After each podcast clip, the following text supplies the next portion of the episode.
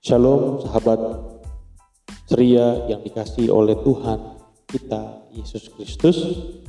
Renungan kita pada hari ini terambil dari kejadian pasal yang ketiga ayat yang kelima. Demikian firman Tuhan. Tetapi Allah mengetahui bahwa pada waktu kamu memakannya matamu akan terbuka dan kamu akan menjadi seperti Allah tahu tentang yang baik dan yang jahat. Demikian pembacaan firman Tuhan dari kejadian 3 ayat yang kelima. Saudara-saudari yang terkasih, tahukah saudara tentang penipuan? Penipuan merupakan salah satu bentuk tindak kejahatan yang memiliki efek negatif yang sangat merusak. Salah satu contohnya yang sedang terjadi di negeri tercinta ini yaitu korupsi. Para koruptor dengan lihai melakukan tindakan penipuan itu bagaimana dia mengambil uang yang bukan miliknya sehingga menguntungkan pribadinya.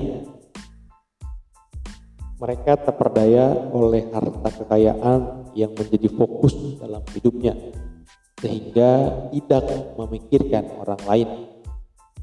Adapun yang menanggung akibatnya adalah seluruh rakyat negeri ini dengan hidup dalam kemiskinan dan penderitaan. Seperti peribahasa mengatakan karena nila titik rusak susu sebelanga. Tidak heran mengapa terjadi penipuan di zaman sekarang. Karena hal itu pun sudah terjadi setelah penciptaan manusia. Bacaan kita hari ini yang terambil dari kejadian pasal 3 khususnya yang tadi saya bacakan ayat yang kelima memperlihatkan bagaimana si ular memperdaya manusia. Si ular meracuni pikiran mereka dengan mengatakan bahwa sekali-kali tidak akan mati Bahkan ketika mereka memakan buah itu, mata mereka akan terbuka dan menjadi seperti Allah. Tahu tentang yang baik dan yang jahat. Setelah mendengar, setelah mendengar perkataan si ular, dengan hati, pikiran, dan perbuatan perempuan itu pun akhirnya terpengaruh untuk memakan buah itu bersama-sama dengan suaminya. Ayat yang 6 dampaknya terbukalah mata mereka dan mereka tahu dirinya. Jangan. Lalu mereka menyemat daun pohon ara dan membuat cawat. Oleh karena perbuatan mereka maka semua manusia telah kehilangan kemuliaan Allah. Kita bisa bandingkan di dalam Roma pasalnya yang 3 ayat yang ke-23. Inilah awal mula manusia jatuh ke dalam dosa. Mari saudara-saudari yang terkasih kita bertanya pada diri kita masing-masing mana yang akan kita dengar perkataan si ular atau firman Tuhan tetapi kita mesti hati-hati dan jeli bahwa ternyata si ular pun memakai kata-kata firman.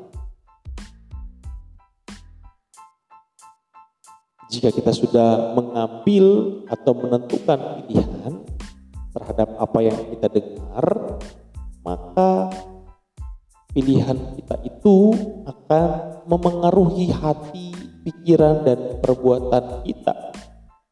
Jika hati, pikiran kita sudah diracuni oleh tipu daya si ular atau iblis, maka kita akan terperangkap dalam dosa.